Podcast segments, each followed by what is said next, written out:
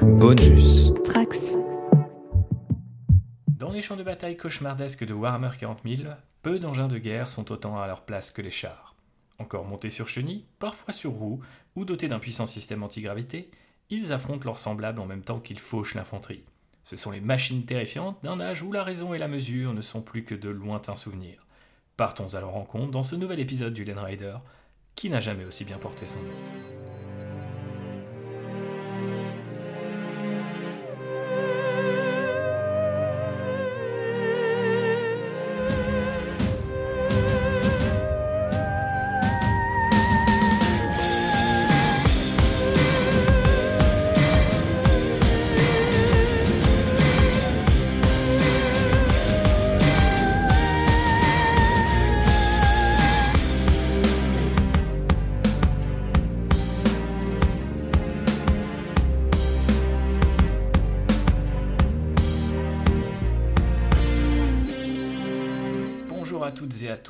Bienvenue dans un nouvel épisode du Len Rider. C'est votre serviteur République Thibaut qui vous parle. Je suis seul aujourd'hui et puisque je suis seul, je me suis dit autant me lancer dans un sujet qui personnellement me passionne mais qui peut-être va en surprendre plus d'un pour euh, une nouvelle émission un petit peu hybride que je vais vous présenter tout de suite, ne vous inquiétez pas. Mais avant de vous la présenter, je voulais un petit peu vous faire euh, l'historique du développement de cet épisode. On commence par le making-of, plus rien n'a de sens, mais vous allez voir, ça en a quand même un petit peu, puisque je vais revenir sur mon histoire personnelle et mon rapport si particulier avec les chars. Quand je parle de chars, je ne parle pas des chariots qui seraient tirés par des chevaux, même si monde de Warhammer oblige, ils auraient leur place dans un épisode du Land Rider. Je parle bien évidemment des véhicules sur chenilles, des véhicules de combat militaires qu'on va essayer de définir ensemble dans cet épisode. Mais avant ça, petit flashback en arrière dans la vie du petit République qui très tôt a vu son imaginaire être marqué par ces véhicules, pour la simple et bonne raison que mon papa faisait des maquettes militaires, pas mal d'avions et quelques chars, avec son frère, qui euh, d'ailleurs plus tard finira par servir à bord de l'un de ses chars lors de son service militaire. Alors pour moi, euh, ces véhicules sont d'abord des jouets, je ne fais pas vraiment la distinction entre une maquette et un jouet à cette époque-là, et donc euh, je les emmène un petit peu dans mes scènes de bataille et puis euh, mes histoires d'enfants. Et je les casse hein, par dizaines, il y a des antennes, des canons et des chenilles qui sautent, mais ça me marque quand même à vie. Et puis je m'intéresse de plus en plus à ces véhicules qui ont des formes parfois un petit peu bizarres et que euh, mon père et son frère, mon parrain d'ailleurs, euh, ont peint avec beaucoup, beaucoup d'intention. Et puis, petit à petit, euh, mon intérêt se décale du côté des avions, notamment à l'adolescence, où ils finissent complètement par éclipser les chars, voire les remplacer. Peut-être parce que je m'intéresse à ce moment-là aux aviateurs, et au final aussi parce que l'arme euh, de l'aviation euh, et euh, l'armée de l'air et les avions sont quand même largement inspirés des valeurs héritées de la chevalerie. Et donc resplendissent peut-être un petit peu plus facilement dans le cœur d'un adolescent. Et donc trouvent un petit peu plus facilement la place dans mes idées du moment et dans mes obsessions d'alors. Et donc euh, je trouve peut-être ça aussi plus facile euh, d'aborder un petit peu euh, les conflits à travers le prisme de ces avions-là, qui effectivement, hein, ça a été renseigné sociologiquement et historiquement, héritent un petit peu des valeurs et des concepts et de l'imagerie de la chevalerie. Et donc, certes, ce sont des armes, et certes, ils tuent des gens, mais il y a ce côté un petit peu cool, un petit peu flamboyant qu'on pouvait retrouver notamment avec nos amis sur chevaux et en armure reluisante. Et puis, J'avance d'année en année et je me retrouve à travailler dans l'industrie du jeu vidéo à partir de 2018 en rejoignant l'équipe qui travaillait sur World of Tanks, qui est un jeu beaucoup de gens connaissent, un jeu multijoueur, free to play, qui taille forcément la part belle au tank. Et là, mes souvenirs d'enfant, cet imaginaire marqué par les chars me revient en pleine face et je me découvre une passion pour ces tanks une passion dévorante qui, euh, du coup, s'exprime un petit peu nuit et jour. La nuit parce que je fais mes propres recherches et tout ça continue à m'intéresser et m'obséder, mais aussi parce que la journée, j'écris sur un jeu vidéo basé sur euh, les caractéristiques euh, techniques ou historiques de ces véhicules, mais aussi parce qu'on me demande justement de créer du contenu un petit peu transversal autour du jeu, qui n'a pas forcément attrait au gameplay ou aux nouveautés, mais un peu plus à l'histoire et aux différents combats qu'ont pu euh, connaître ces véhicules à travers les âges. Et donc pour ça, je travaille notamment avec des historiens, euh, qu'ils soient professionnels, enfin au sens euh, académique ou amateur. Je vais monter un podcast qui s'appelle Tank Nuts. Je vais commencer à travailler avec toutes sortes de gens qui sont passionnés par les chars et qui sont de véritables encyclopédies vivantes. Et tout ça va ramener à la vie cette obsession assez enfantine que j'avais pour ces véhicules. Et bien sûr, entre-temps, eh bien, j'avais peint pas mal de chars issus de l'univers de Warhammer 40 000, puisque c'est l'amour de mon père pour le modélisme qui m'avait progressivement amené vers le hobby, le hobby Warhammer 40 000, dans lequel on trouve beaucoup de chars, et j'étais pas mal encouragé par le paternel qui aimait beaucoup, par exemple, les basilisques et les Lehman russes de la garde impériale. Mais bref, revenons un petit peu aux chars de notre monde. Le 41e millénaire va devoir attendre, et euh, ces véhicules continuent de me passionner encore aujourd'hui, dans le sens où ils reflètent souvent la doctrine militaire d'un pays, voire même toute sa culture. On pourrait peut-être, je pense, presque parler d'une forme d'anthropologie des armes à travers les chars. Et puis, je me souviens de ce que m'a dit Craig Moore, qui est un historien amateur britannique que j'avais rencontré à l'occasion de mon travail sur World of Tanks, et qui m'avait dit que ce qui le fascinait dans l'étude des chars qu'il réalisait lui-même, c'était cette passion pour le fait de trouver des solutions. Sont des véhicules très techniques, très compliqués, une arme qui continue à vivre et à évoluer aujourd'hui, qui n'est, vous allez voir, pas si bien définie d'ailleurs. Et donc il y a cette nécessité de devoir trouver des solutions pour à peu près tout, la place, la puissance de feu, la mobilité, l'autonomie, etc. On va parler tout ça dans ce podcast, mais je tenais à le dire, le petit disclaimer de rigueur, ce n'est pas un podcast historique, ce n'est pas non plus une analyse détaillée de tous les chars, de toutes les gammes euh, qu'on peut retrouver dans Warhammer 40 000.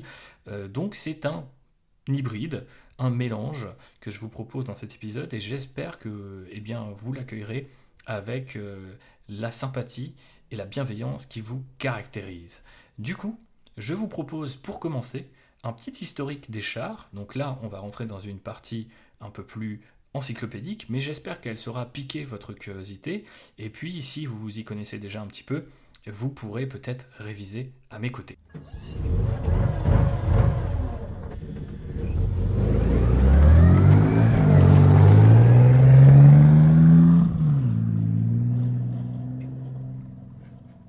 Commençons par le commencement avec une question finalement toute bête qui peut presque paraître idiote, mais au final, qu'est-ce qu'un char?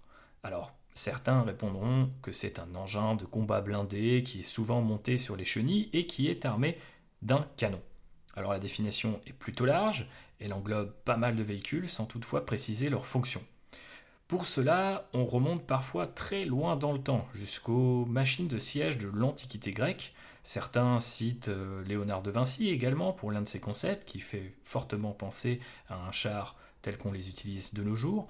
D'autres, passant par là, évoquent aussi euh, bien les chevaliers, dont on parlait tout à l'heure, leurs armures, et notamment les armures pour chevaux qui sont développées au Moyen Âge pour rendre les combattants à cheval plus coriaces. En réalité, le char est une invention un petit peu plus récente que ça, même si ses origines restent un petit peu mystérieuses et débattues. Il paraît qu'au début des années 1910, quelque part en France, parfois c'est aussi en Autriche, parfois en Grande-Bretagne, un plombier aurait imaginé un engin d'un nouveau genre, un char, mais lorsqu'il souhaite le breveter, le pays qui l'accueille finit par ne pas retenir son invention, et cette invention va même disparaître pendant un temps avant de revenir à la mode, ou plutôt sur le devant de la scène, avec la Première Guerre mondiale. Si vous vous souvenez un petit peu de vos cours sur la Première Guerre mondiale, vous savez que c'est une guerre de mouvement qui va très vite évoluer en une guerre de position dans lequel les fronts vont se figer autour de tranchées séparées par un no man's land. Tout ça est protégé par des barbelés, par des nids de mitrailleuses, bien sûr labourés par l'artillerie quotidiennement, et puis on peut même trouver parfois des mines, toutes sortes de pièges, etc. etc. Et donc très vite, au début du premier conflit mondial, il y a une question qui va animer les militaires, ingénieurs et combattants, c'est l'importance de traverser ce fameux no man's land. Et pour cela, on va voir arriver un certain nombre de designs très très très bizarres, mais qui peuvent être considérés comme des ancêtres des chars. Alors je pourrais par exemple vous parler du Tsartank, qui est une sorte de gros tricycle de 9 mètres de haut, coiffé d'une tourelle qui est développée en Russie, tandis qu'en France, on va plancher sur la machine Boireau, qui est une sorte de locomotive placée sur des rails continus qui avance un petit peu à la manière d'une roue de hamster. Ces deux engins-là sont des ancêtres effectivement du char, mais ils ne vont pas aboutir très loin puisque leurs tests techniques vont se révéler un petit peu compliqués. Mais ça ne va pas décourager tout le monde et nous arrivons à un certain Ernest Swinton, un Anglais, un Britannique en tout cas, qui en 1914 a déjà l'idée de ce qu'il appelle un machine gun destroyer, un destructeur de nid de mitrailleuse, qui est ni plus ni moins qu'un tracteur blindé qui utilise, comme d'autres engins agricoles de l'époque, des chenilles pour pouvoir manœuvrer sur toutes sortes de terrains. Alors il va se présenter aux différents états-majors de la Grande-Bretagne, essayer de proposer son engin, et d'abord il n'y a pas de réaction jusqu'à un certain Churchill, qui est alors premier lord de l'amirauté, lui donne crédit, dans le sens très littéral du terme, hein, d'abord de l'argent, puis aussi une certaine forme de réputation. C'est la création de ce qu'on appellera le Landship Committee, qui en 1915 va commencer à faire passer des tests à toutes sortes de véhicules. Retenez d'ailleurs le nom de Landship, puisque ship en anglais désigne plus volontiers les vaisseaux. Alors spaceship, ça vous connaissez grâce à Warhammer 40 000, mais tout simplement les vaisseaux au sens de navire, les bateaux.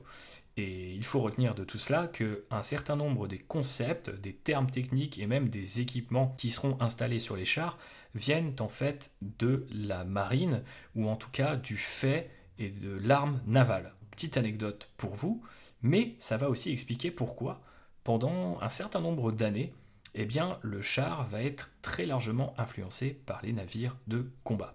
Bref, revenons à notre Landship Committee, qui va notamment accoucher du premier char de l'histoire, largement considéré comme tel en tout cas, le Little Willy, qui malheureusement va échouer à passer le test le plus important, c'est-à-dire traverser des tranchées. Mais les Anglais ne s'avouent pas vaincus et ils vont construire un nouveau véhicule, qu'on appellera le Mark I, qui a de plus grosses chenilles, des chenilles enveloppantes, c'est-à-dire qui parcourent toute la coque du véhicule. Le Mark I est assez connu parce que c'est effectivement l'un des premiers chars de l'histoire et l'un des premiers à être utilisé en masse, mais il est aussi connu parce que son nom est assez amusant puisque Mark I, on pourrait le traduire en français par numéro 1, et c'est à plus d'un titre le numéro 1 de tous les chars qui va euh, inspirer en bien ou en mal un certain nombre de véhicules. Et il a tout du fameux Landship il a des tourelles comme un navire, il a un moteur qui est tiré lui aussi d'un navire, et il a des canons qui ne proviennent de la marine. Les Anglais croient très fort en ce projet malgré son décalque de ce qu'on peut trouver sur les mers, et pour le protéger, ils vont le placer sous le secret. Et pour faire croire à d'éventuels espions que ces véhicules ne sont pas des véhicules de combat, même si on commence à voir apparaître et à sortir des usines des immenses structures métalliques, ils vont les désigner sous le surnom de tank, c'est-à-dire en anglais réservoir ou citerne. Ce nom de code va être placé dans toute la correspondance militaire de l'époque et ces citernes sont censées être livrées à l'armée russe. Le temps que les véhicules soient livrés au front, le surnom va rester, et c'est pour ça qu'on utilise parfois le terme de tank, alors, ou de tank en français, hein, assez largement, mais c'est aussi pour ça que nos voisins britanniques et américains ne parlent pas de char, mais aussi de tank, simplement par un concours de circonstances lié au secret de l'époque et à l'espionnage qui y sévissait. Petite anecdote pour vous au passage. Du coup, les I arrivent au combat en septembre 1916 lors de la bataille de la Somme, où beaucoup ne fonctionnent pas, c'est-à-dire qu'il y en a énormément qui cassent avant même de démarrer, il y a des problèmes techniques, beaucoup sont perdus au terrain, d'autres au feu de l'artillerie allemande, mais les quelques véhicules qui parviennent à atteindre les lignes allemandes vont permettre de transformer l'essai, si j'ose dire. Et donc malgré leurs limites, les chars prouvent à ce moment-là leur utilité. D'ailleurs, une année plus tard, les Allemands mettent au point leur propre véhicule, l'A7V, qu'ils décrivent comme un fort mobile. Donc l'idée à ce moment-là, pour répondre à la question qu'est-ce qu'un char, c'est vraiment de traverser ce no man's land pour aller impacter l'adversaire, ou au contraire, éventuellement, de pouvoir déplacer un certain nombre de canons, bien protégés par un blindage donc, sur une ligne de front. Attaque ou défense, l'idée est la même, faire bouger ou maintenir les lignes. Mais pour l'instant, on est vraiment dans quelque chose qui se rapproche effectivement plus du bâtiment du navire de guerre ou du fort mobile, et pas forcément dans ce que nous connaissons de nos jours et à Warhammer 40 000, c'est-à-dire un char de combat légèrement plus moderne. Mais il se trouve que les Français vont ajouter leur grain de sel et nous permettent de faire avancer la question qu'est-ce qu'un char? Je dois ici parler de Jean Étienne, qui est considéré comme le père des chars. Alors pour vous le dire très rapidement, c'est une sorte de lobbyiste militaire qui va orchestrer le développement de ce qu'on appelle alors l'artillerie spéciale. Encore un nouvel emprunt, les chars ne sont pas une arme à part entière, on la place sous le commandement et le développement de l'artillerie, et on lui emprunte un certain nombre de traditions. Alors pour notre part, nous autres Français, nous, nous allons produire deux véhicules. D'un côté, il y a le Saint-Chamond, qui est peut-être plus proche euh, des configurations de chars dont on a parlé jusqu'à présent. Mais de l'autre, on a le Renault FT, qui, comme son nom l'indique, est produit par Renault. C'est sans doute le Renault FT qui est le plus intéressant, en tout cas c'est celui qui a ma préférence. Il est beaucoup plus léger, beaucoup plus réduit, et donc aussi beaucoup plus rapide que les autres chars que nous avons présentés jusqu'à présent. Et ce qui est assez intéressant, et particulièrement reconnaissable sur le Renault FT, c'est sa tourelle. Alors même si les tourelles étaient déjà présentes sur un certain nombre d'autos blindés, donc de armored cars qu'on pouvait trouver avant même la Première Guerre mondiale, c'est vraiment le Renault FT qui va placer la tourelle sur les chars. Jusqu'à présent, on avait des espèces de tourelles latérales ou tout simplement un canon incrusté dans la casemate. Mais grâce au Renault FT, les chars gagnent quelque part en mobilité et aussi en perception, puisqu'ils peuvent désormais euh, mieux voir et mieux tirer sur leur cible en pouvant bouger leur armement principal. Et il se trouve que le véhicule est un succès, il sera produit en grande quantité. Pour le dire très vite, la Première Guerre mondiale sera donc en partie gagnée grâce à des armées qui vont se réorganiser à la fois techniquement, matériellement, mais aussi euh, stratégiquement, tactiquement, philosophiquement presque, autour des chars. On arrive donc entre les deux guerres, et à ce moment-là, les chars se spécialisent, puisque, comme je vous le disais, beaucoup réfléchissent à leur utilité et aussi à leur classification. C'est là qu'apparaissent un petit peu les différents styles de chars dont nous allons parler dans ce podcast, notamment par exemple les chars d'infanterie, qu'on distingue des chars de cavalerie. Les soviétiques inventent même, je crois, cinq catégories de chars à part entière. Bref, tout le monde y va de son petit grain de sel pour essayer de qualifier le char et euh, le placer au sein d'une doctrine bien précise. Mais il apparaît assez vite, notamment pendant la guerre civile espagnole, qu'il faut que les chars deviennent plus lourds et plus résistants puisque les chars sont désormais connus et qu'un certain nombre de techniques fonctionnent contre eux. Bien sûr, les canons de l'artillerie fonctionnaient déjà contre eux pendant la Première Guerre mondiale, mais on se rend compte aussi pendant la guerre civile espagnole qui a un certain nombre de canons mobiles placés sur des roues pouvant être opérés par euh, assez peu de soldats peuvent facilement percer le blindage des chars. Et donc il faut perfectionner cette arme. C'est ce que vont faire les Allemands en forgeant le concept de la Blitzkrieg. Alors ce concept d'ailleurs ne date pas forcément de la Seconde Guerre mondiale, il avait été pensé à la fin de la Première, mais il va vraiment se sédimenter autour des chars et les Allemands vont affirmer que le char n'est pas un prolongement ou un complément de ce qui existe déjà, c'est-à-dire peut-être une forme de cavalerie, une forme d'artillerie, ou peut-être même l'équivalent terrestre de navires de guerre, c'est une arme à part entière qu'il faut aller euh, utiliser contre l'infanterie. Et pour ce faire, les Allemands vont se doter d'une flotte de chars, Panzer I et Panzer II, qui vont très largement utiliser pour conquérir l'Europe, puis Panzer III et IV, qui agissent de concert, avec notamment aussi des canons d'assaut ou self-propelled gun qui permettent euh, en fait tout simplement d'aller au contact des fortifications adverses et de nous tirer avec le canon qui équipe ce véhicule. L'idée du coup du Panzer III et du Panzer IV, c'est que l'un s'en prend à l'infanterie pendant que l'autre va pouvoir s'en prendre aux fortifications ou aux véhicules adverses. Alors on a souvent l'impression que les Allemands dominaient dans le secteur des chars notamment au début de la Seconde Guerre mondiale. Ce n'est pas exactement le cas. Euh, beaucoup d'études historiques l'ont montré, et beaucoup de preuves techniques enfoncent le clou. Les Français avaient plus de tanks, et souvent de bien meilleurs tanks, au début de la Seconde Guerre mondiale. Alors qu'est-ce qui s'est passé? Eh bien, c'est là où toute la différence se fait, non pas sur euh, des détails techniques, ou même des détails un petit peu morbides sur euh, l'armement, qui est le plus fort, qui a le plus gros canon, mais sur la doctrine, sur la philosophie, la manière de penser la guerre. Les chars français sont peut-être meilleurs que les chars allemands, mais c'est leur façon de les utiliser qui est obsolète. Et donc, les Allemands l'emportent.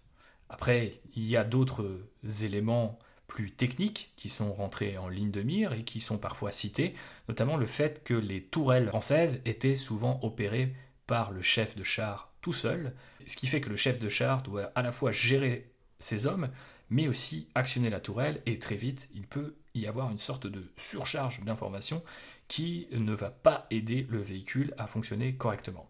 Par ailleurs, on pourrait aussi citer les radios allemandes, qui fait que les chars allemands entre eux sont extrêmement bien coordonnés, là où les Français, le plus souvent, devaient encore communiquer avec des espèces de fanions, des petits drapeaux sortis des différentes tourelles. Donc, forcément, tout ça finit par jouer en notre défaveur, mais il ne faut pas pour autant tomber dans ce cliché du mythe du Panzer allemand absolument invincible et en tout point supérieur à ses adversaires. D'ailleurs, des adversaires, il va en avoir de plus en plus à mesure que la guerre s'étend notamment du côté du front de l'Est, et depuis l'URSS vont émerger de nouveaux chars qui cette fois ne seront pas forcément conçus pour abattre l'infanterie ou les fortifications, mais bien conçus pour combattre d'autres chars.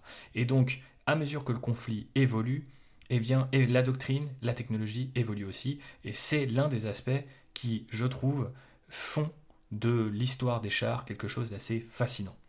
Et donc, nos amis soviétiques se dotent de véhicules qui doivent l'emporter sur les Panzers lors de duels, et c'est comme ça que les Allemands, en réaction, vont concevoir des véhicules toujours plus puissants, toujours plus blindés, conçus pour encaisser, faire ricocher les tirs, et également pour riposter avec une puissance de feu beaucoup plus importante. C'est notamment ce qui va mener à des chars très célèbres comme le Panthère ou le Tigre, pour ne citer que. Je ne vais pas vous faire tout l'historique de la Seconde Guerre mondiale à travers le prisme des chars parce qu'il y aurait énormément de choses à dire et entre les batailles du début de la guerre et celles de la fin de la guerre, il y a des différences assez énormes entre les véhicules et leur utilisation, mais retenez que c'est vraiment la Seconde Guerre mondiale qui va participer à mieux définir les chars et aussi à les rendre quelque part plus variés dans leur rôle. Et ça va un petit peu se tasser par la suite, dans les années 50 et jusqu'à nos jours, pendant la guerre froide.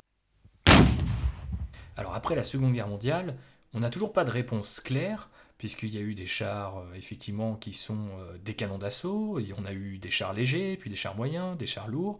Donc on voit émerger de nouvelles définitions. Les chars peuvent servir toujours à défendre ou à briser les fronts, mais ils peuvent aussi servir à détruire d'autres véhicules. Certains peuvent servir à la reconnaissance, etc. Donc il y a encore beaucoup de questions à se poser, mais certaines tendances émergent. On voit d'un côté notamment les chars dits moyens, qui en fait sont un petit peu les bons à tout faire, et de l'autre côté on a les chars lourds et les canons d'assaut qui sont déployés pour des missions spécifiques. La tendance est alors partout dans le monde à vouloir réunir les deux en un seul véhicule. Comme souvent, hein, c'est un peu le rêve euh, de, différents militaires, ingénieurs ou combattants, et ça s'avère très compliqué d'un point de vue technique et d'un point de vue matériel. Donc beaucoup de pays vont plancher sur cette réunion des deux tendances, et dans un premier temps, on n'y arrive pas, jusqu'à l'apparition d'un canon bien précis. Ce canon, c'est celui de 105 mm pour l'OTAN, et sa riposte du côté du bloc euh, de l'Est et de l'URSS, c'est le canon de 115. Qu'est-ce que ces canons ont de spécifique? Eh bien, leur création permet en fait à des chars moyens de neutraliser des chars lourds. Et donc, avec l'apparition de cette arme précise, le développement des chars lourds va s'arrêter progressivement. Et les tanks vont se sédimenter autour d'un nouveau concept, qui est effectivement une sorte de réinterprétation de cette fusion qu'on voulait opérer. Et ce nouveau concept, c'est le MBT, le Main Battle Tank, le char de combat. Il réunit la Sainte Trinité, mobilité, blindage et puissance de feu, et il trouve un équilibre là où la plupart des chars de la Seconde Guerre mondiale alignaient souvent deux des trois caractéristiques, c'est-à-dire par exemple mobilité et puissance de feu, blindage et puissance de feu, mais pas de mobilité, bref, vous m'avez compris. Et donc la définition du char va changer, ça devient un véhicule de combat polyvalent, bien armé, résistant et manœuvrable, capable effectivement de défendre une position ou d'enfoncer les lignes ennemies. Et la définition montre que le char est une arme qui a beaucoup changé, elle continue d'ailleurs de changer alors qu'on la disait parfois obsolète, Récemment, il me semble que les Américains se sont réintéressés par exemple à la question d'un char léger, alors qu'ils ont un petit peu disparu du radar comme les chars lourds suite au développement des MBT. Alors bien sûr, tout cela se fait au prix de conflits terribles qui sont plus que jamais d'actualité. Donc revenons un petit peu à la fiction et gardons euh, en tête cette idée. Si les tanks ont déjà considérablement changé en un siècle, imaginez avec 38 millénaires de plus. Ils pourraient être partis dans tous les sens, et c'est d'ailleurs un peu le cas.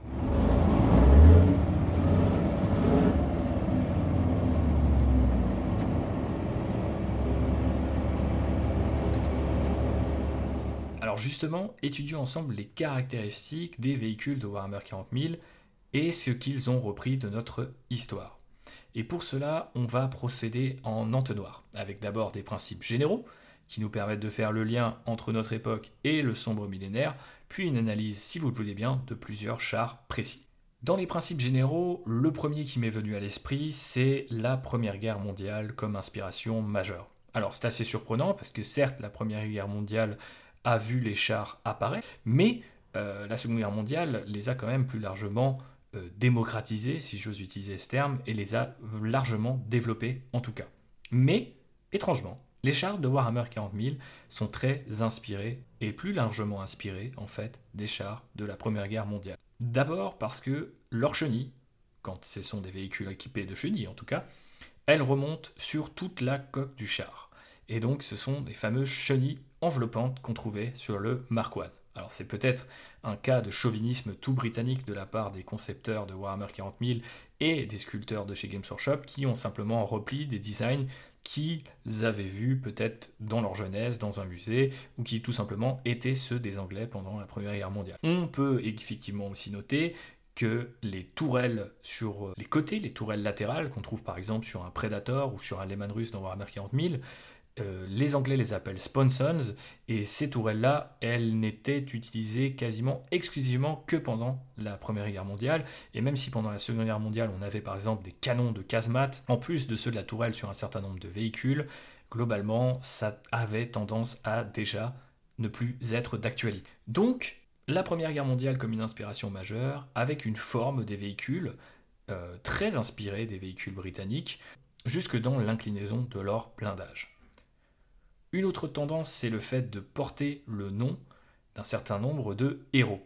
Alors, dans Warhammer 40 000, comme euh, dans notre monde, il y a des noms génériques et on en trouve beaucoup dans les milieux militaires. On citait tout à l'heure le panthère et le tigre, et eh bien la garde impériale a la manticore et le basilisque, donc euh, des noms de créatures mythologiques. Mais, et ce n'est peut-être pas vraiment étonnant pour ceux qui connaissent Warhammer 40 000, les véhicules les plus iconiques sont généralement nommés d'après des héros de l'Imperium notamment.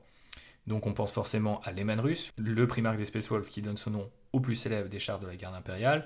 On pourrait aussi parler du Rogaldorn, arrivé tout récemment, du Valdor, du Malcador ou encore du Macarius, qui évoquent tous des véhicules nommés d'après des généraux ou des hommes politiques. Donc par exemple Churchill, Patton et jusqu'en France, on a bien sûr le char Leclerc. Et on remarquera d'ailleurs qu'au 41e millénaire, celles et ceux qui donnent leur nom à des véhicules sont plus généralement des demi-dieux que des généraux ou des hommes d'État. Donc pas de char Creed par exemple ou Yarick. Il faut être un primarque ou quelqu'un d'extrêmement important pour espérer donner son nom à un véhicule. Enfin, la dernière connexion qu'on peut faire entre le monde de Warhammer 40 000 et le nôtre, c'est la variété avec lesquels les chars sont utilisés et les différents types de véhicules qu'on peut retrouver sur les champs de bataille. Il y a suffisamment de chars à Warhammer 40 000 pour refléter toutes les évolutions de cette arme. C'est pour ça que je voulais commencer avec un petit historique, parce que je pense que en l'ayant entendu, si vous connaissez un petit peu le 41e millénaire, vous allez faire des connexions avec vos véhicules favoris. On a à Warhammer 40 000 des chars légers, des chars moyens, des chars lourds, des chars d'artillerie, des chasseurs de chars et bien sûr des canons d'assaut. Et même les super lourds, comme par exemple le Banblade, évoquent certains véhicules qui ont été conçus soit pendant les deux guerres mondiales, soit entre celles-ci, notamment par exemple le FCM2C qui je crois a été construit plutôt sur le sortir de la Première Guerre mondiale et qui était un char gigantesque dans lequel il y avait plus d'une vingtaine de membres d'équipage je crois à peu près de mémoire et donc un char français qui n'avait rien à envier au Bandblade, et la classification d'ailleurs de chars super lourds existe bel et bien au sein de l'histoire militaire qui classifie les chars. Donc il y a un certain nombre de véhicules qu'on pourrait comparer au Bandblade et à ses dérivés. Mais ce qui est assez curieux, c'est que peu importe leur taille, les véhicules reviennent souvent à un seul et même rôle, et ce rôle, c'est celui du MBT, du Main Battle Tank, donc un véhicule équilibré en termes de mobilité, de résistance et de puissance de feu.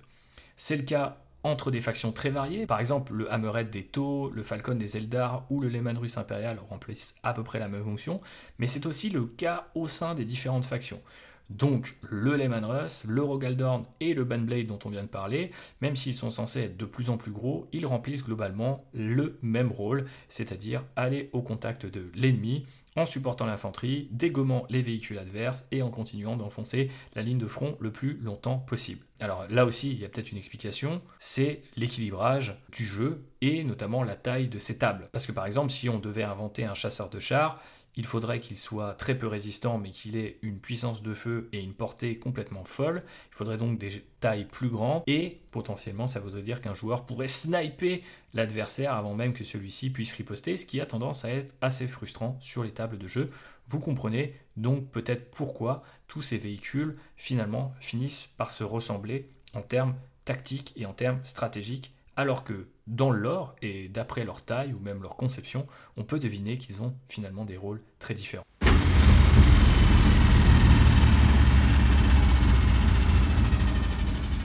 Voilà pour les principes généraux. Maintenant, passons, si vous le voulez bien, à un certain nombre de présentations plus détaillées sur différents chars que je vais vous décrire à la fois d'un point de vue fluff, c'est-à-dire quelle importance ils ont dans l'univers de Warhammer 40 000, mais aussi à travers les différentes éditions du jeu qui ont pu succéder et qui, à chaque fois, en fait, hein, ça ne manque pas, réincarnent, euh, modifient, bougent un petit peu les lignes de chacun des véhicules que je vais vous présenter.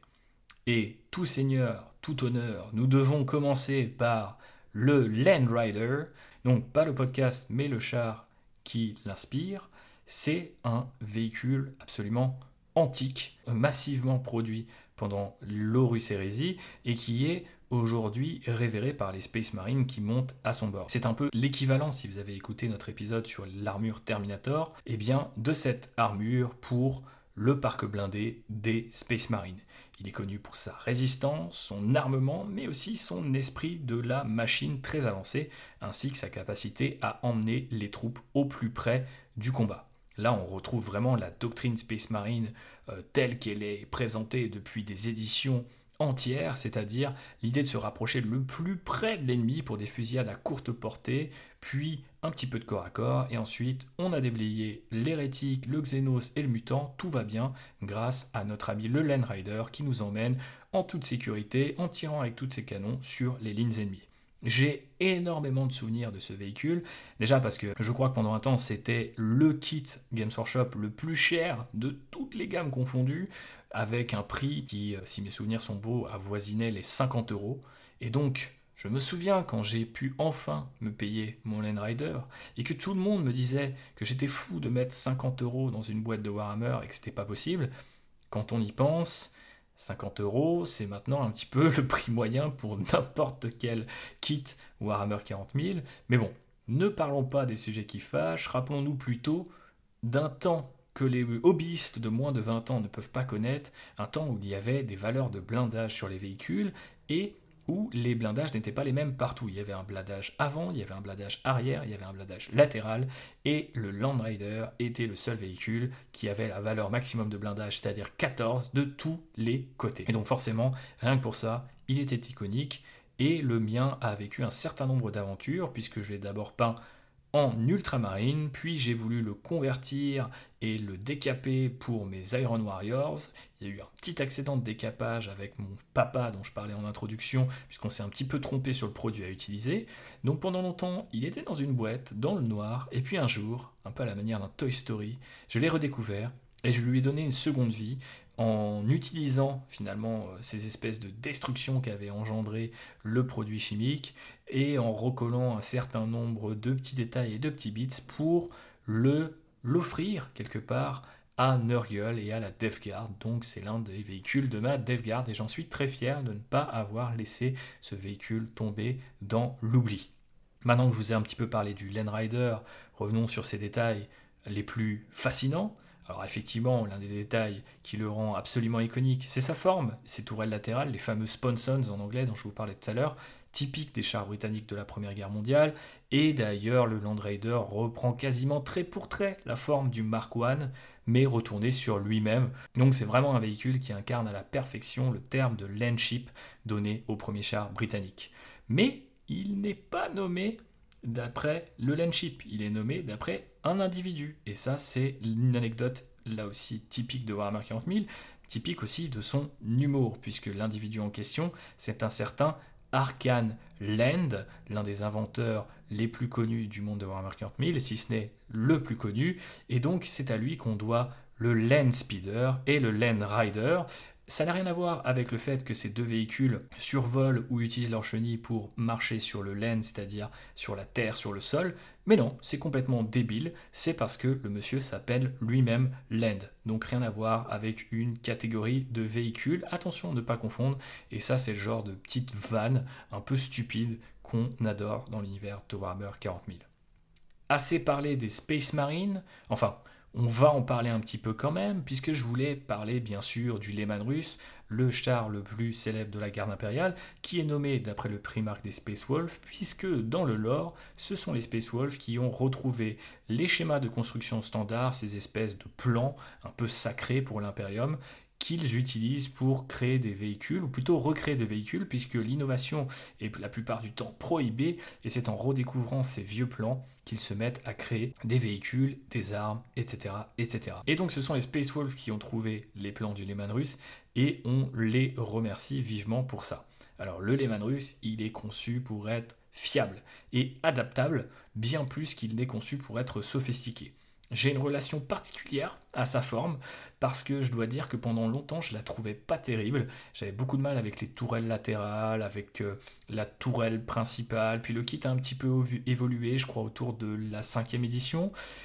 Et donc c'est pour ça que malgré mon amour pour la garde impériale, je n'ai finalement pendant un temps possédé qu'un seul et unique Lehman Russ que j'avais converti en Lehman Russ Vanquisher et que j'aimais beaucoup parce que c'était le chasseur de chars par excellence et aussi parce que le Lehman Russ, puisqu'on parlait des blindages tout à l'heure, à l'époque, le Lehman Russ était l'un des rares véhicules à avoir un blindage avant de 14, même si les autres blindages étaient bien moins élevés, ce qui donnait un petit peu des opportunités stratégiques que je dois dire celle-ci me manque un petit peu quand je fais mes parties de Warhammer 40 000. C'était plutôt sympa de faire en sorte voilà, d'incliner son véhicule pour que ça soit le blindage le plus fort qui soit exposé et pas les autres, ce qui rappelle assez largement en fait des techniques euh, de combat utilisées par les équipages de chars à travers différents conflits.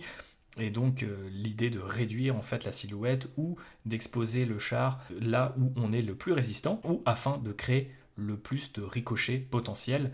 Voilà. Bon, si vous avez déjà joué à World of Tanks, vous connaissez bien ces techniques. Je ne vais pas les détailler outre mesure. Revenons au Lehman russe qui évoque pas mal la Seconde Guerre mondiale, contrairement aux autres, et plutôt les chars américains, même si son côté adaptable et facile à réparer, plutôt fiable, rappelle aussi beaucoup les chars soviétiques, qui étaient parfois assemblés à la hâte, mais surtout étaient vraiment conçus pour être euh, adaptés réparés sur le terrain, et par des mains qui n'étaient pas forcément celles d'ingénieurs, mais simplement de l'équipage ou des gens un petit peu moins experts. Il est assez haut en termes de silhouette, mais compact, et c'est une forme qui rappelle notamment le M4 Sherman, l'un des chars les plus célèbres de l'histoire et de la Seconde Guerre mondiale, là aussi souvent présenté un peu sous forme de mythe comme euh, bah, l'un des meilleurs chars euh, de tous les temps. Euh, il y a beaucoup de choses à dire sur le Sherman, moi je l'aime beaucoup personnellement, de par sa silhouette, qui je crois était due à son bloc moteur qui était assez haut et qui du coup expliquait un petit peu sa forme très particulière. Et d'ailleurs, le Lehman Russ a le moteur situé à peu près au même endroit et il a même une sorte de plaque qui rappelle un petit peu euh, le Sherman à l'arrière du véhicule. Mais il est victime de ce fameux paradoxe du Battle Tank dont je vous parlais tout à l'heure, puisque depuis quelques éditions, le Lehman Russ est présenté comme Battle Tank, Lehman Russ Battle Tank, char de combat Lehman Russ. Alors, est-ce que c'est un char moyen comme le Sherman, ou est-ce que c'est un main Battle Tank, le main Battle Tank de la garde impériale? Beaucoup de gens s'en foutent de cette réponse, donc on va pas forcément rentrer dans les détails, mais c'est vrai que c'est intéressant de noter que malgré en fait son apparence et ses fonctionnalités qui évoquent largement euh, les chars moyens de la Seconde Guerre mondiale, c'est un véhicule qui est plutôt censé répondre au rôle d'un main battle tank, même si, contrairement à un certain nombre de main battle tanks, il est très adaptable et très déclinable, comme le Sherman, justement, encore une fois. Le Sherman, il a été développé dans plein de variantes, tout aussi improbables les unes que les autres, avec des tourelles et des fonctionnalités très différentes. Et c'est le cas du Neman russe, qui peut par exemple être transformé en Atlas. Donc ça, c'est un véhicule que vous avez peut-être vu, je crois, du côté de chez Forge World. Il n'a pas de tourelle, il a simplement une grue pour remorquer euh, eh bien, les épaves ou euh, bah, les véhicules endommagés sur le terrain. Il y a le Thunderer qui est un Lehman russe sans tourelle là aussi, mais qui est du coup un canon pardon d'assaut. Donc en fait c'est un Lehman russe où il y a un énorme canon de casemate un peu à la manière des 24 Space Marine. On a le Destroyer qui suit un petit peu la même forme, mais qui remplace son canon d'artillerie par un canon qui est spécialisé dans la destruction des chars adverses. Et on a le bombarde, alors là c'est vraiment la variante la plus improbable, puisque ce sont effectivement les chenilles du Lehman russe, enveloppant d'ailleurs, hein, donc plutôt Première Guerre mondiale, mais la casemate est remplacée par un immense canon, et je crois que en fait ce canon est opéré euh, eh bien, par des servants à l'extérieur, donc c'est quasiment pas un char, mais plutôt une sorte de canon mobile. Nous avons assez parlé de l'Imperium, en tout cas pendant un temps, donc passons du côté de nos chers Xenos avec le Wave Serpent. Je ne sais plus comment il l'avait traduit en français, peut-être le serpent ondulant. Bref, il est basé sur le Falcon, donc le char le plus célèbre des Eldar, dont les origines sont presque littéralement mythiques puisque ça remonte à l'ère où les dieux Eldar s'affrontaient. C'est une variante du Falcon, lui-même transportait déjà un peu, mais celui-là est vraiment conçu pour emporter des combattants Eldar. Il est connu pour sa rapidité, sa robustesse, qui sont parfaites pour mener les troupes au combat. J'ai des souvenirs assez pénibles de mes parties contre Jean-Baptiste qui jouait le Wave Serpent, mais je dois dire que j'adore la forme élégante et iconique du Falcon et du Serpent.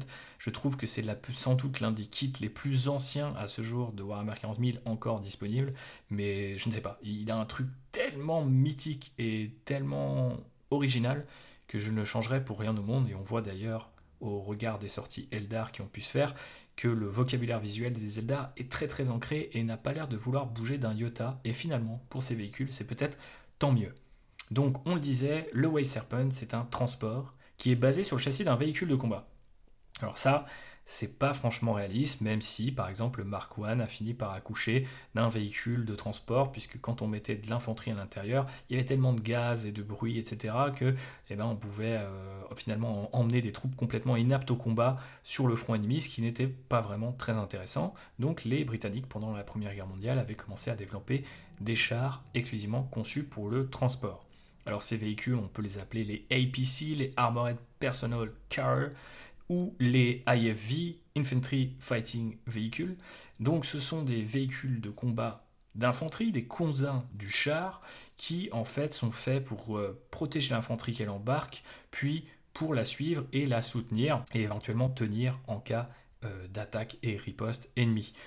Ils ne sont pas forcément techniquement faits pour affronter d'autres chars, ils ne remplissent pas exactement les mêmes fonctions parce que généralement leur blindage et leur armement sont moindres, mais c'est un peu une sorte d'héritier des différents rôles qu'on pouvait retrouver lors de la Première et la Seconde Guerre mondiale, avec cette idée de percer le front en emmenant l'infanterie au plus près euh, des combats. Et donc ça aussi, ça rappelle fortement Warhammer 40 000, où la plupart des factions ont leur transport qui a quand même un certain nombre de répondants en termes de tir, par exemple le Razorback pour les Space Marines, et donc ce fameux Wave Serpent pour les Eldar, dont le bouclier qui est déchargeable, donc il a une sorte de, bouclier d'énergie euh, assez fort, assez puissant, mais que l'équipage peut faire exploser, une sorte de, vague euh, d'énergie qui euh, en fait évoque le principe du blindage réactif, qui est un principe un peu plus récent que tout ce dont je vous ai parlé jusqu'à présent, mais qui en gros consiste en un espèce de petit projectile qui va exploser à l'encontre d'un projectile ennemi, et donc plutôt que d'encaisser eh bien, de front un obus, le char va se protéger en envoyant, en faisant exploser le projectile à quelques centimètres de sa coque. Et cela permet bien sûr d'éviter que le véhicule soit traversé par un obus et même que l'équipage soit secoué ou sonné par le projectile qui s'écraserait à la surface de son véhicule. Et donc effectivement, il y a un petit peu de ça dans le bouclier du Wave Serpent.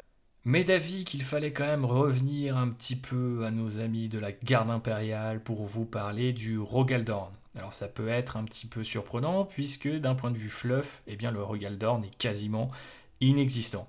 Alors c'est souvent le cas pour les kits récents, mais alors là, Games Workshop n'a même pas essayé.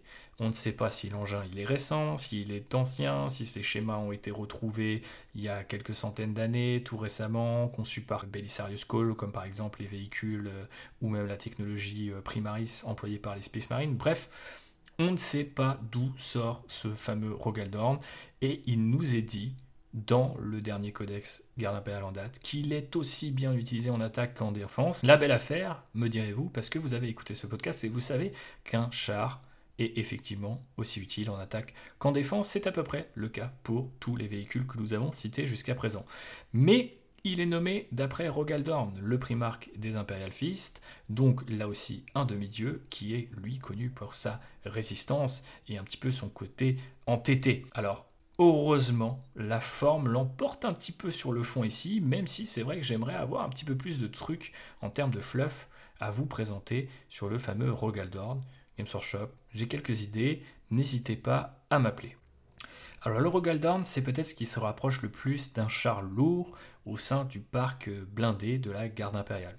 En tout cas, il a les caractéristiques de plusieurs chars américains, chars lourds américains, comme le M26 et le Patton, développés sur la fin de la Seconde Guerre mondiale. D'ailleurs, retenez que les Américains ont eu, et ont d'ailleurs toujours, pas mal de retard sur la question des chars. Là aussi, c'est un autre mythe euh, que nous espérons euh, finalement faire sauter avec ce podcast, la supériorité américaine sur la question de l'arme blindée. Ils n'ont pas toujours été persuadés de l'utilité des chars et ils en payent parfois encore le prix aujourd'hui. Et c'était très certainement le cas pendant la Seconde Guerre mondiale où ils se sont un petit peu cherchés et notamment la question des chars lourds était un petit peu compliquée pour eux car il fallait aussi les emmener sur le front très loin et notamment en Europe, donc pas la porte à côté. Il y a un certain nombre de détails qui évoquent donc le M26 et le Patton. Je pense par exemple à ce qu'on appelle le mantlet, c'est cette plaque de blindage qui est située au niveau de la, base du canon. La tourelle fait fortement penser à ces véhicules-là, mais il a d'autres détails qui sont toujours très britanniques, donc il a toujours ces fameuses tourelles latérales ou sponsons, il y a la longueur du châssis, il y a les roues qui sont employées euh, à l'intérieur des chenilles qui rappellent plus volontiers le Matilda ou le Cromwell ou encore le Crusader, qui sont des véhicules qui ont été utilisés par les Britanniques. Vous avez certainement peut-être vu dans des films ou dans des jeux. Et donc, euh, il est partagé entre ces deux influences, britanniques et américaines. Et on pourrait même y voir un petit peu de France avec son canon de casemate, canon d'artillerie de casemate qui fait penser au B1 bis, qui était un véhicule employé par les Français au début de la Seconde Guerre mondiale et que les Allemands craignaient beaucoup pour sa robustesse et sa puissance de feu. Mais à bien y regarder, il y a quand même quelque chose de très américain dans le fameux Rogaldorn. C'est un petit détail qui n'a l'air de rien comme ça, mais qui fait fortement penser aux véhicules employés par nos amis Yankees pendant la Seconde Guerre mondiale, c'est la mitrailleuse qui est opérée par un servant à l'extérieur de la tourelle pour pouvoir avoir l'inclinaison nécessaire à faire feu sur des appareils ennemis, des appareils aériens. effectivement, quand elle était utilisée en euh, anti-aérien, en DCA, la mitrailleuse d'un certain nombre de véhicules américains eh bien, avait besoin d'une inclinaison telle que le servant ne pouvait plus l'opérer depuis l'intérieur du char et en ouvrant les coutilles, il devait carrément sortir du véhicule.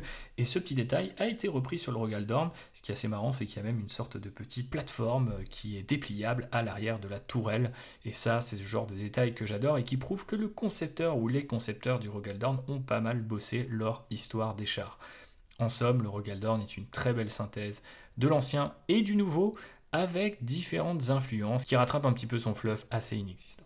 Revenons à nos amis les Xenos, et si vous aimez le bleu, les exo-armures et que vous n'avez pas donné, vous aimez certainement le Hammerhead, le char principal des taux rencontrés pendant la croisade Damoclès, qui surclassait alors complètement les chars de la garde impériale par sa rapidité et sa portée. Il est effectivement doté d'une technologie largement supérieure aux véhicules de l'humanité, mais c'est la masse qui l'a emporté, et donc les Lehman russes ont fini par défaire ce fameux Hammerhead. Et ça, ça fait plaisir à mon petit cœur de fanboy de la garde impériale. Maintenant, le Hammerhead reste un atout central des armes métaux qui apprécie sa mobilité. J'ai un souvenir assez ému euh, du Hammerhead parce que c'est l'un des premiers chars que j'ai acheté et c'est l'une des rares filles que j'ai perdues après l'avoir massacré par une sous-couche blanche bien trop épaisse.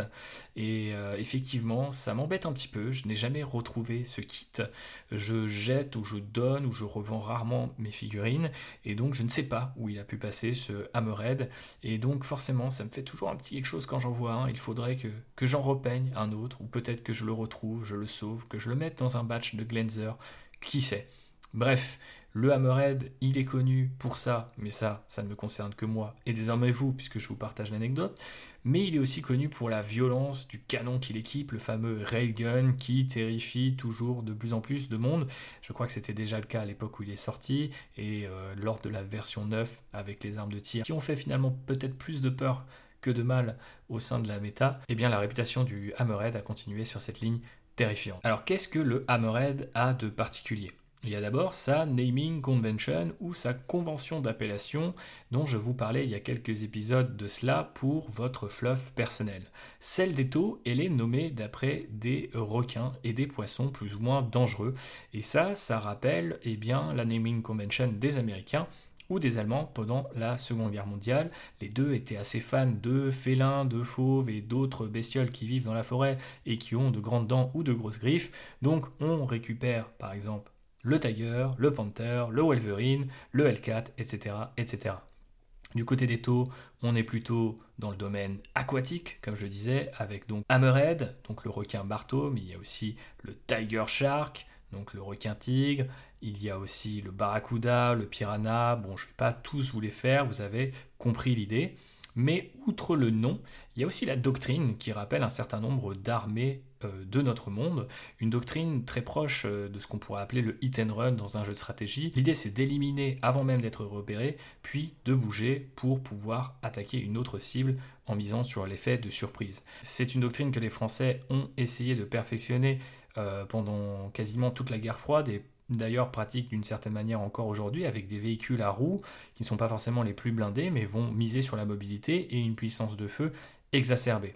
Exactement ce qu'on retrouve chez les taux. Mais sans même faire un calque entre véhicules antigravité rapides, très bien armés et les véhicules à roues français, on peut parler de la supériorité technique des Allemands, par exemple, pendant la Seconde Guerre mondiale, qui avaient un certain nombre de véhicules très perfectionnés, capables de voir et d'éliminer leur ennemi à très longue portée, par exemple, mais euh, dans des environnements où il était difficile de repérer l'adversaire, où il était difficile peut-être... Euh, eh de manœuvrer, cette supériorité technique était finalement écrasée par euh, d'autres forces beaucoup plus empiriques, j'ai envie de dire, comme par exemple le nombre ou la capacité à encaisser des obus. Et c'est pour ça qu'un certain nombre de batailles euh, qui ont fait s'affronter des véhicules allemands avec des véhicules soviétiques ont vu en fait les qualités des véhicules allemands être assez nullifiées par le terrain ou la situation dans les combats. Prenons l'exemple hypothétique d'une ville dans laquelle effectivement seraient retranchés des véhicules qui sont capables de tirer plus loin et plus fort,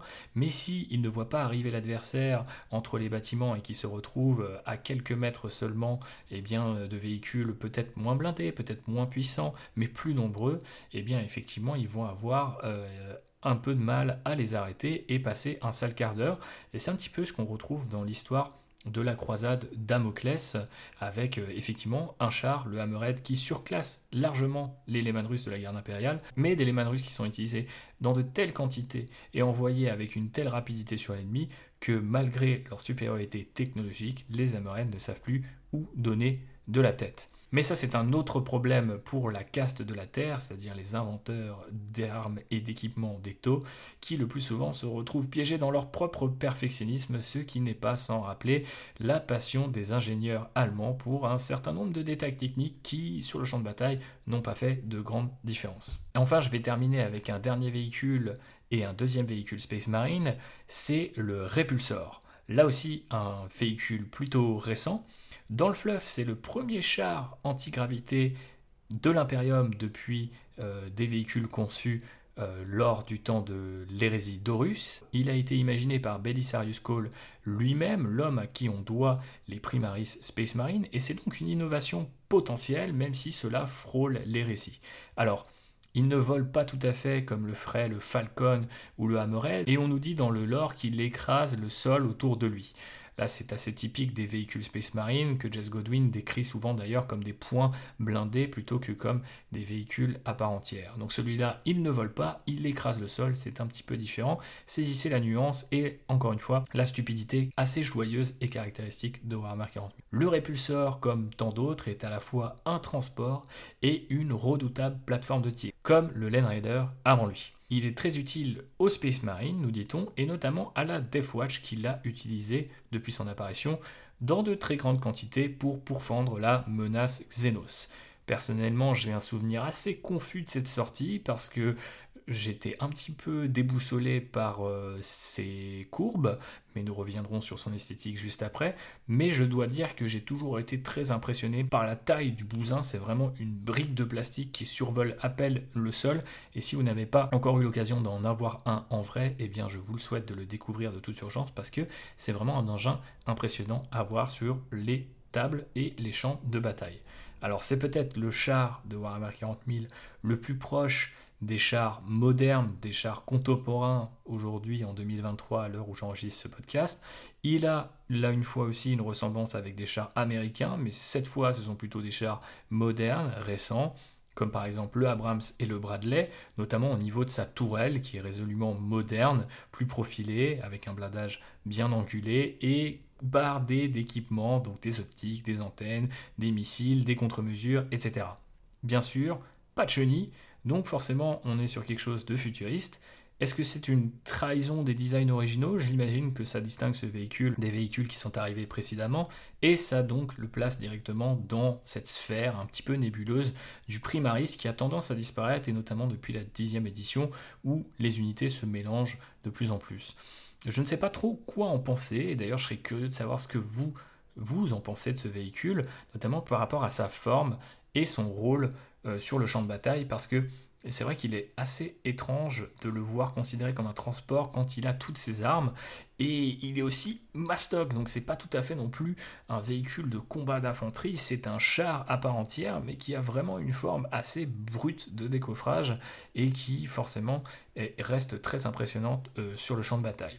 D'ailleurs je l'ai affronté à plusieurs reprises et je dois dire que j'ai toujours été très surpris et très jaloux du nombre d'attaques qu'il peut distribuer quelle que soit sa variante voilà pour euh, les descriptions de quelques chars qui, j'espère, vous auront aidé une nouvelle fois à faire des ponts entre notre monde et le sombre millénaire. Pour terminer, je voulais peut-être vous proposer l'habituel euh, wish listing, nous poser des questions sur qu'est-ce que serait la suite euh, des tanks au sein de l'univers Warhammer 40 000.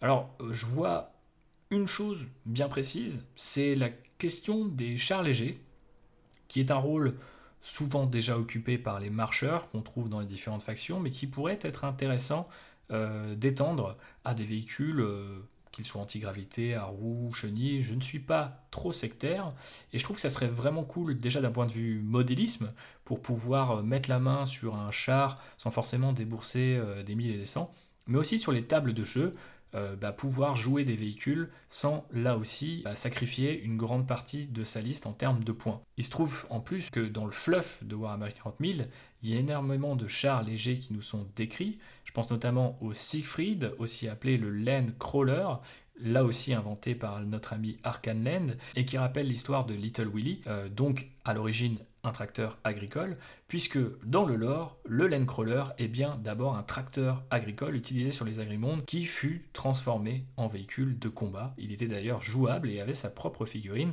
à Epic Armageddon. Alors avec le retour à l'échelle épique, qui sait, le Landcrawler pourrait bien repointer le bout de son nez, mais je trouverais ça intéressant de développer dans l'Imperium ou en dehors de l'Imperium un certain nombre de véhicules plus légers, mais qui s'apparenteraient à des chars. Il y bien sûr d'autres pistes. On pourrait par exemple citer tout ce qu'a fait Forge World, qui pourrait arriver en plastique pour la garde impériale, et nous permettre de jouer des chars plus spécialisés, par exemple le Lehman Russ Destroyer. Après, il y a déjà énormément de variantes de Lehman Russ où il y a juste la tourelle qui change, donc peut-être qu'en termes de diversité, c'est pas ça, mais euh, il y a un certain nombre de véhicules déjà présents dans le fleuve qu'on pourrait aller chercher alors notamment le Ragnarok, qui est très proche du KV2 euh, soviétique, qui était lui aussi jouable à Epic et où on nous le présentait comme en fait une alternative au Lehman russe. Je crois que dans l'or, c'est un véhicule encore plus ancien, pas aussi bon, pas aussi fiable, pas aussi facile à produire que le Lehman russe, donc une sorte d'alternative plus discrète mais qui équipe un certain nombre de régiments de la garde impériale, sans doute encore aujourd'hui dans l'or. Et je trouve que ce genre de variante, eh bien ça manque un petit peu. On en a une avec le Rogal Dorn et je trouve ça très cool, mais vu que c'est un véhicule plus gros, il est plus cher en euros et en points, et donc on n'en aligne pas forcément autant que des Lehman russes. Je trouvais ça très intéressant finalement qu'on offre aux joueurs parfois le choix presque en fait esthétique de jouer un véhicule qui, en termes de rôle, est en tout point conforme avec son voisin, mais en termes euh, bah voilà, euh, de, de règles, va, va, avoir un petit canon en plus euh, ou différent. Ça, pourrait être très cool. Je sais qu'on n'est pas du tout dans un Warhammer 40 000 2023 quand je dis ça, parce qu'on a tendance à éliminer le nombre de références et à les rendre toujours plus distinctes les unes des autres pour éviter que les joueurs jouent un petit peu trop souvent la même chose, mais au contraire, moi je trouve que ça fait aussi la richesse d'une faction que de pouvoir se dire ah bah moi mon régiment utilise plutôt ces véhicules-là plutôt que celui-là parce qu'il est moins bien doté qu'un autre, etc. Je trouve que ça ouvre des portes en termes de personnalisation qui sont franchement intéressantes et que Games Workshop a un petit peu tendance à fermer notamment depuis la disparition d'un certain nombre de jeux spécialistes comme Epic. D'ailleurs, on n'a pas besoin forcément d'aller de ce côté-là pour trouver des influences. Il y a aussi les romans Black Library qui mentionnent un certain nombre de véhicules. Dans Les Fantômes de Gaune, par exemple, on nous parle des AT-70 et des Steg 4 qui sont alors, d'après les images que j'ai pu trouver, qui euh, proviennent, je pense, d'encyclopédies basées sur les fantômes de Gaune, sont ni plus ni moins que des copies un peu cheap euh, du Lehman russe et des chimères, donc peut-être une sorte euh, voilà, de, contrefaçon renégate, mais en tout cas ce sont effectivement des hérétiques et des gardes impériaux passés du côté du chaos qui les emploient, et je trouverais ça assez intéressant de développer ben, en fait une gamme autour de ces renégats-là, peut-être au sein du Codex Space Marine du Chaos, hein. maintenant on a une entrée pour les GI renégats, donc pourquoi pas les fournir en véhicule, après tout les cultistes ont été développés avec bah, leur propre unité QG et une variante de cultistes un peu plus burné. Donc je pense que ce serait pas idiot de proposer des véhicules au sein de la gamme euh, chaotique qui ne seraient pas forcément des véhicules Space Marine mais des véhicules euh, pilotés par un certain nombre de renégats. Euh, je pense que ça peut être aussi une piste pour les véhicules Votan, ces fameux véhicules à roues ou un peu oubliés de l'Imperium, puisque on voit un certain nombre de technologies faire le pont entre nos amis les nains de l'espace et les impériaux.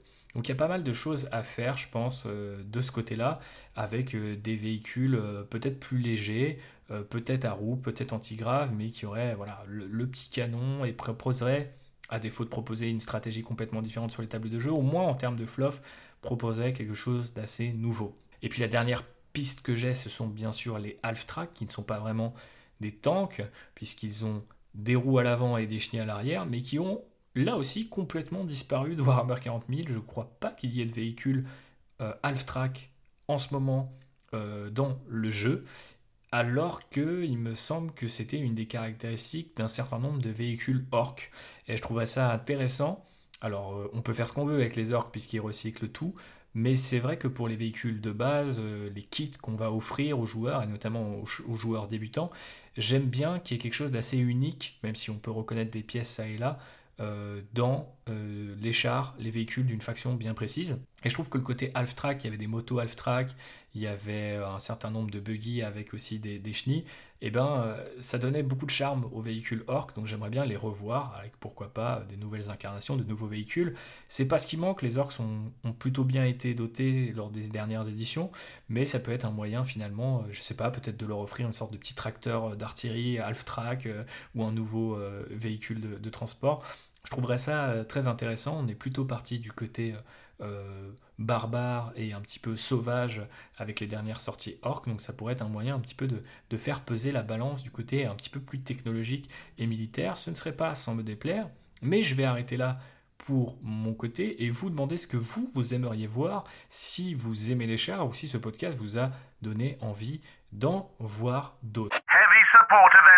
À ce propos d'ailleurs, pour aller plus loin, je vais vous proposer un certain nombre de références qui m'ont notamment aidé dans la construction, l'élaboration de cet épisode. Je vous ai dit que je commençais par le making of, mais finalement il y en a quand même un petit peu, un peu aussi à la fin, avec euh, eh bien un certain nombre de références donc je pense notamment au musée de Saumur en France et de Bovington en Grande-Bretagne, qui a d'ailleurs une super chaîne YouTube si vous maîtrisez l'anglais pour découvrir plein de choses sur ces véhicules. Du côté français, vous pouvez aller voir les trois vidéos de Nota Bene sur les tanks. Il y en a trois spécifiquement dédiées à ces engins-là qui sont super intéressantes et qui ont été écrites, si je ne dis pas de bêtises, par l'historienne Camille Vargas Harley que vous pouvez découvrir sur Twitter parce qu'elle a un compte, je me refuse de dire X, donc sur Twitter, parce qu'elle a un compte vraiment très intéressant qui est dédié eh bien, au char. Donc son hâte, c'est C-du-bas V-A-R-G-A S-H-A-R-L-E. Voilà, désolé, ce n'est pas très radiophonique, mais Camille Vargas Harley. Allez voir ce qu'elle fait, c'est super intéressant et ça me donne souvent envie de me pencher encore un peu plus sur les tanks et de m'enfoncer dans le terrier du lapin.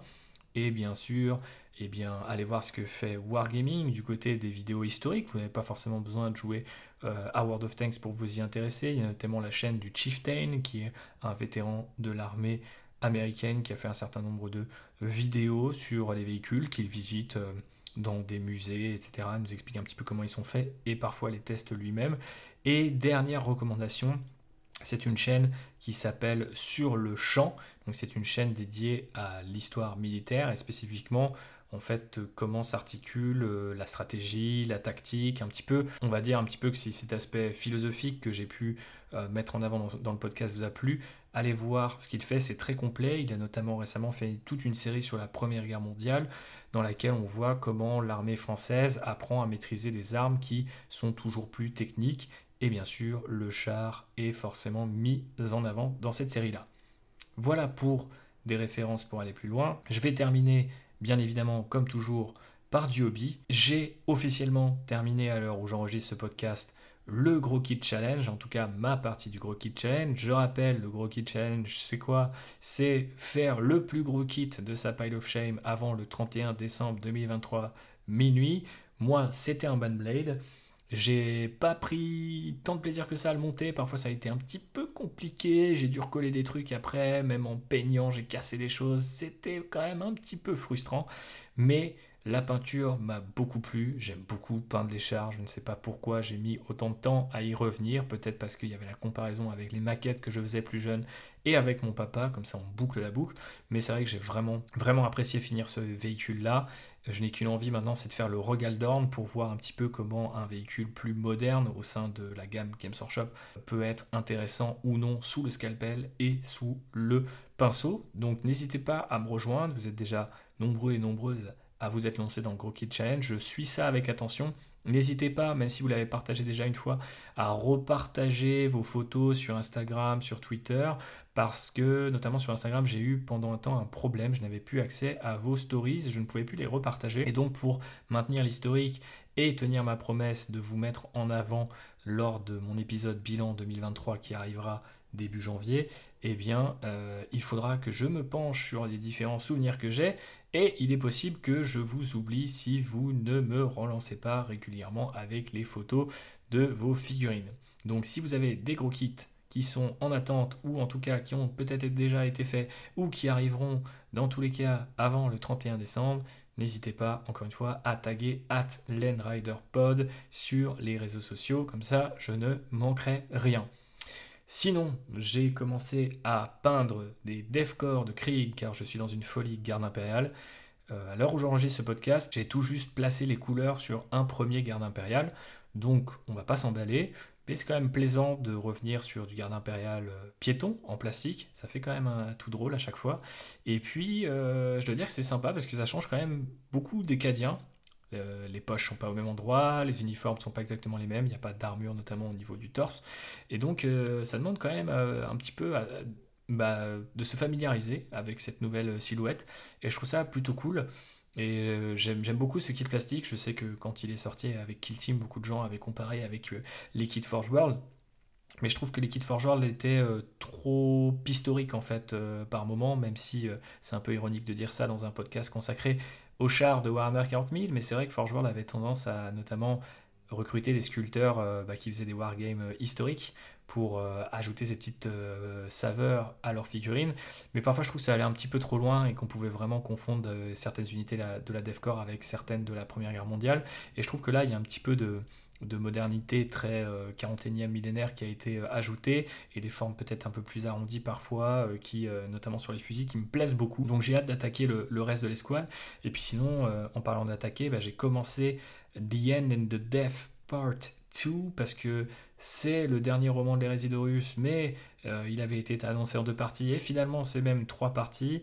Euh, mauvaise surprise hein, quand même euh, pour ma part, j'aurais bien aimé que ça soit un peu moins long parce que pour l'instant j'ai quand même pas mal lu, mais j'ai l'impression que ça, traîne un peu la patte, même si Dan Abnett est très très fort et que globalement c'est très soigné. Donc euh, on verra. Pour l'instant, je suis pas vraiment très avancé dans un bouquin qui, encore une fois, est très gourmand en termes euh, de pages. Donc euh, on verra ce que l'avenir nous réserve de ce côté-là. Mais je voulais vous en parler parce que ça veut dire que l'Horus Heresy approche. La fin, en tout cas, de l'Horus Heresy approche. Mais ce que je voulais dire par là, c'est que eh un épisode sur le siège de Terra approche lui aussi, peut-être l'année prochaine, qui sait. Si ça vous intéresse, faites-le moi savoir. Et puis, euh, il me reste à vous dire que pour supporter le podcast, eh bien, il y a plusieurs solutions.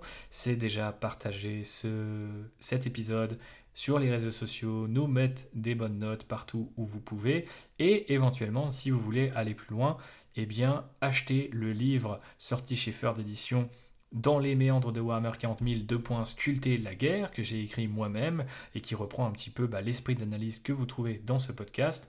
Et si vous l'achetez, notamment à l'approche des fêtes, ça vous permet de faire des heureux, peut-être de vous faire un propre cadeau si vous ne l'avez pas encore lu, et puis, euh, qui sait peut-être aussi de faire découvrir le, hobby à d'autres gens à travers ce livre. Je pense qu'il a notamment été conçu avec ça en tête, donc euh, ça serait vraiment l'un des plus beaux cadeaux à me faire à l'approche de Noël.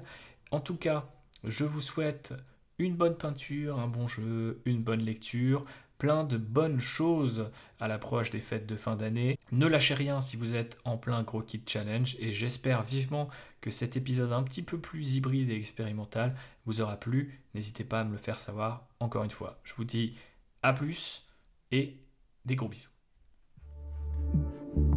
Bonus. Trax. Alerte rouge pour tous les fans de Star Trek Pour avoir des analyses détaillées sur chacun des épisodes des nouvelles séries Star Trek, écoutez Le Cadran Pop, un podcast qui analyse tout Star Trek, à commencer par tous les épisodes des séries récentes. On parle aussi des films et de plein d'autres choses. Alors si vous voulez vivre longtemps et prospérer, écoutez Le Cadran Pop sur toutes les applications de podcast via le flux du coin pop. Et vous pourrez aussi vous téléporter sur notre site internet podcast.lecadranpop.fr.